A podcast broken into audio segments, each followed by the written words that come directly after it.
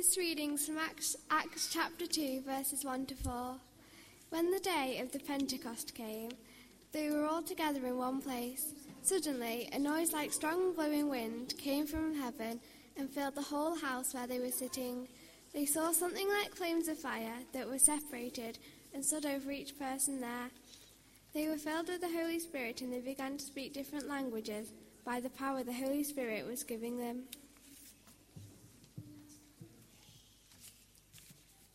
This reading is from chapter 2, verses 32 and 33. So Jesus is the one whom God raised from the dead, and we are all witnesses to this. Jesus was lifted up to heaven and is now at God's right side. The Father has given the Holy Spirit to Jesus as he promised. So Jesus has poured out that Spirit, and this is what you now see and hear. This reading from Acts chapter 2, verses 36 to 39. Said Peter, So all the people of Israel should know this truly. God has made Jesus, the man you nailed to the cross, both Lord and Christ. When the people heard this, they felt guilty and asked Peter and the other apostles, What shall we do?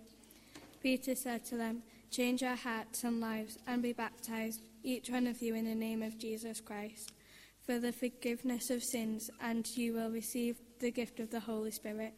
This promise is for you, for your children, and for all who are far away.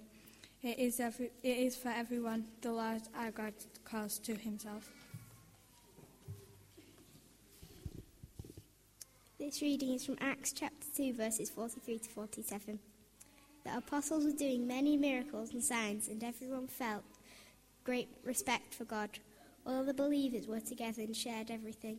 They would sell their land and the things they owned, and then divide the money and give it to anyone who needed it. The, peop- the believers met together in the temple every day. They ate together in their homes, happy to share the food with joyful hearts. They, they praised God, and they were liked by all the people. Every day the Lord added those who were being saved to the group of believers.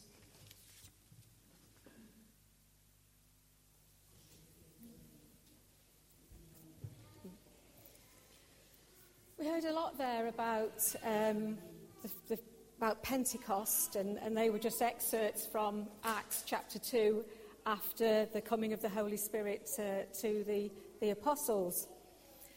Uh, there was another little reading that I was, uh, was sort of thinking about, and this is something that Erin probably read in her, her Bible, and um, it's about somebody called Moses.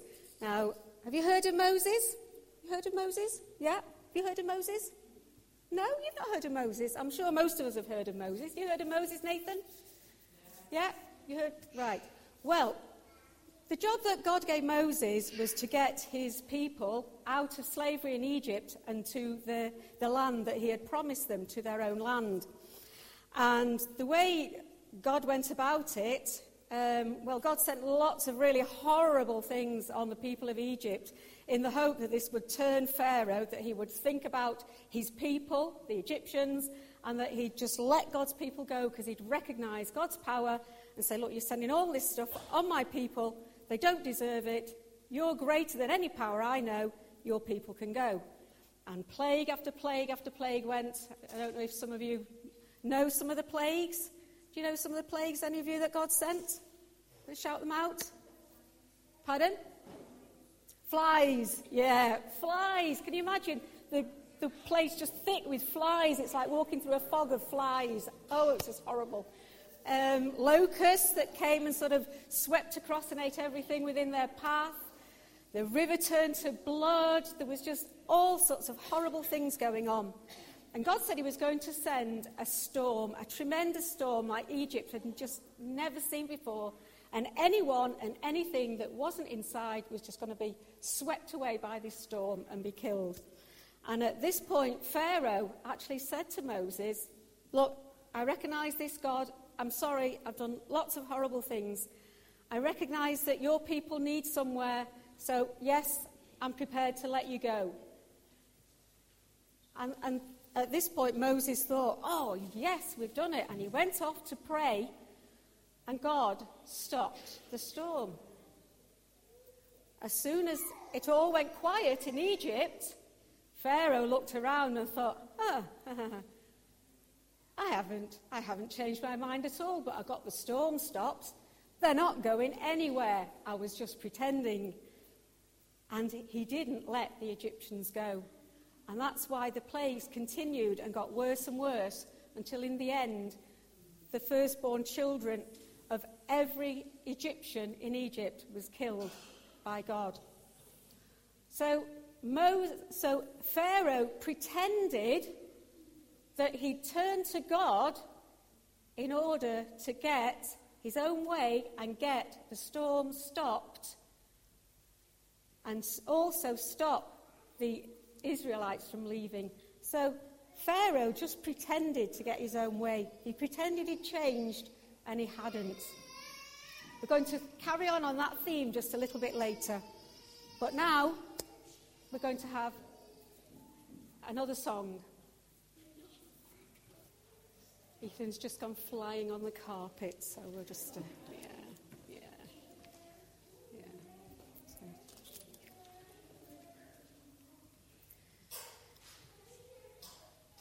Father, we thank you for everyone that has put an offering into this bag. We're so pleased that we're able to give these small gifts to you. It's nothing compared to the gifts that you've given to us. But we want to give them willingly so that your work can be done here in this church.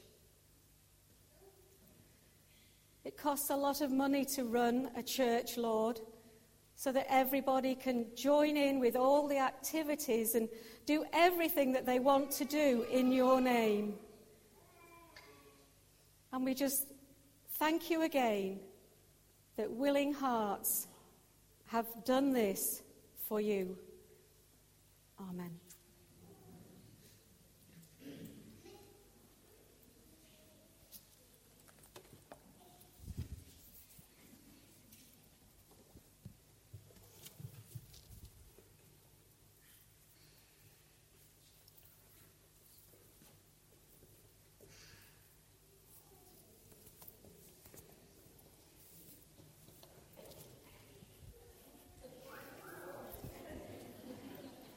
Do you notice anything different about me? No, don't notice anything different about me. Oh, has my hair gone pink? Do I, do I look okay with pink hair? No, it's not really my colour, is it? No. I did buy this for a school assembly. I don't normally go around everywhere with uh, pink hair, so it's getting another outing to get my money's worth. But um, I look quite different when I've got pink hair, don't I? But do you think because I've got pink hair and I've changed my hair and I look different, do you think it's, going, it's made any difference to me? No. no, it's not. You're quite right, Ben. It's not made any difference to me. I think I've got a partner with this sermon here. God's been working in Ben as well. Now, some other people, we've made some other people look very different. Are we ready are we ready for the moment of truth? Right, dads? Let's have you standing up and facing us.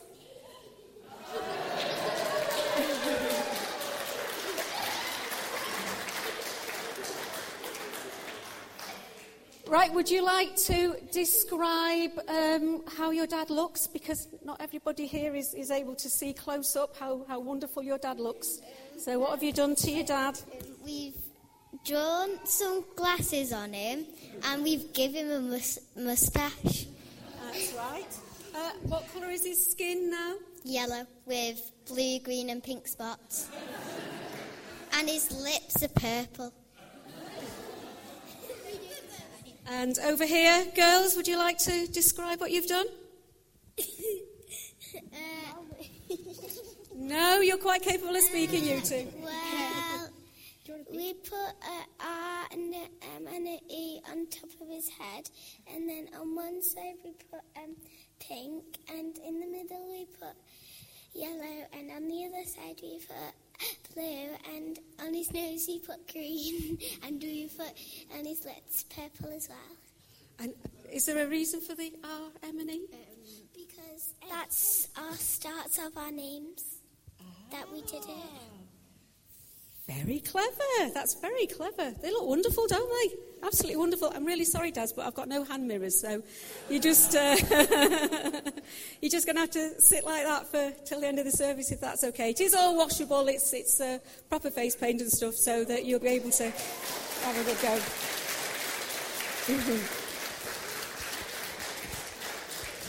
now, if there are any people in the congregation that are quite good at, I mean, these are definitely good at putting face paint on, but if there are any children that would like just a, a little something, a little flower or a little something on, and there's somebody that can do face paints, uh, I'm quite happy for the, the rest of the face paints to be used at the front here for the children. So, yeah, that's fine. Um, children, it, I think most of you have got parents here, so if there are any parents that know they've got allergies, please make sure that you stop them going forward. But as far as I know, everybody's got a parent or I've got somebody here that can make sure they're okay. So if you'd like to have just something little, and then the, everybody can have a go with it. Everybody that wants. Okay.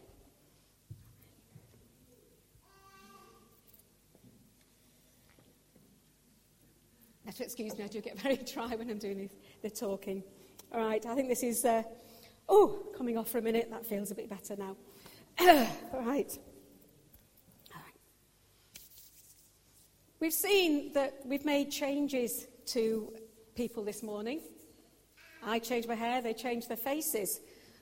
But we've not changed the people that we are. And there's only one person that can change the person that you are, and that's God. Nobody else can change you on the inside. Nobody. Only God. And no matter how different you, you act or how different you try and look and try and pretend, if God hasn't changed you on the inside, then you have not accepted Jesus. You have not become a Christian. You have not got the Holy Spirit inside you. And God knows that.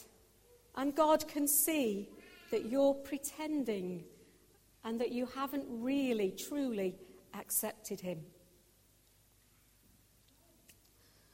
Would you say that I'm a Christian? Do you say that I'm a Christian?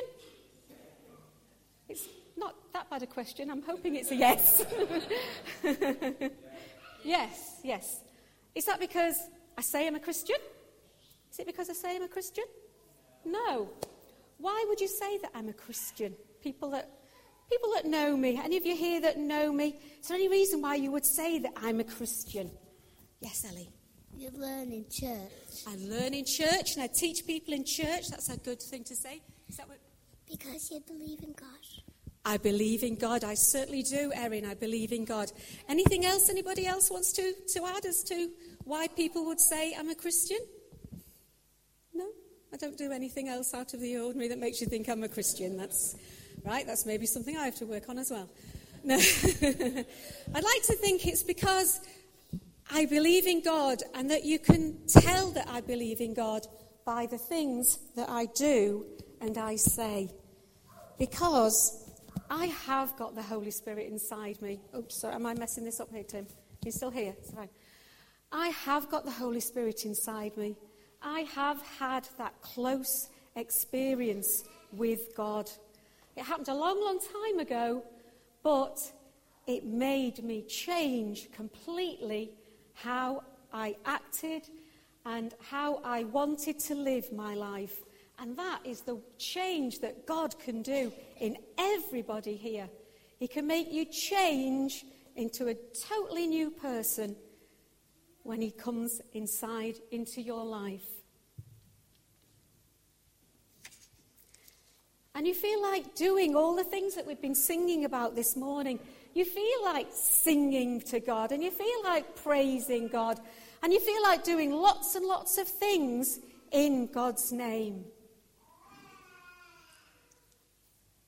Sometimes you come to church for, or you, you join with Christian groups for quite a while, and it's, you sort of think it's accepted that you have become a Christian. And it's easy to drift into a pattern of, of pretending that you're a Christian by copying and doing all the things that everybody else around you is doing. But you have to make that step. God wants you to come to church. He wants you to join in the groups. He wants you to ask questions. He wants you to be around people that know all about Him. He wants you to do all those things. They are the right things to be doing.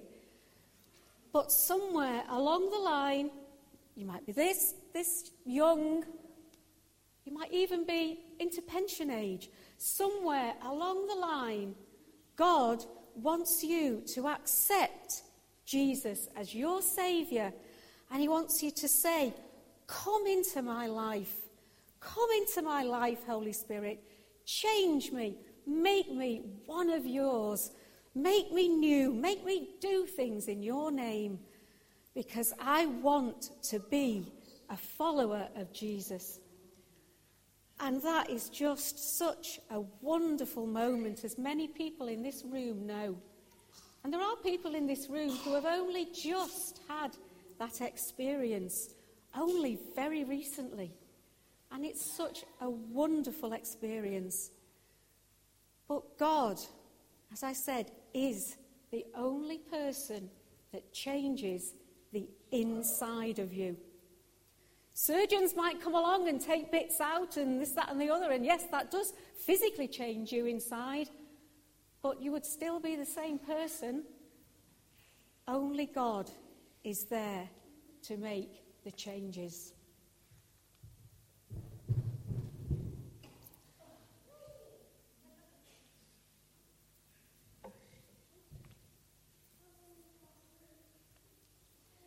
Want you to remember that.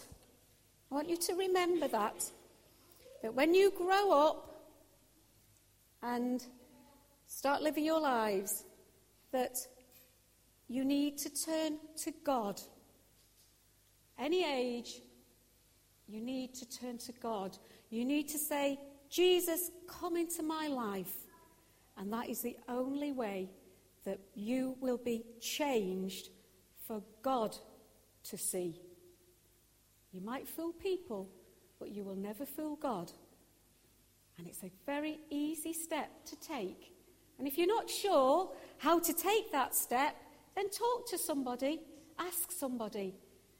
Because there are many, many of us in this room that would love to share that moment when we came to faith with people that ask, because that's what you do when you're a Christian. You just want to share those special moments and that good news of God with everyone that asks you.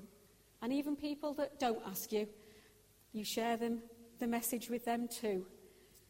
And that's what we're going to take with us from today. So if we can carry on very quietly in the corner there with the face paints, because Kay's going to come and uh, do the, the prayers of intercession for us, because that's one of the jobs, one of the tasks that we take on as a Christian, and that's praying for other people. Thank you, Kay.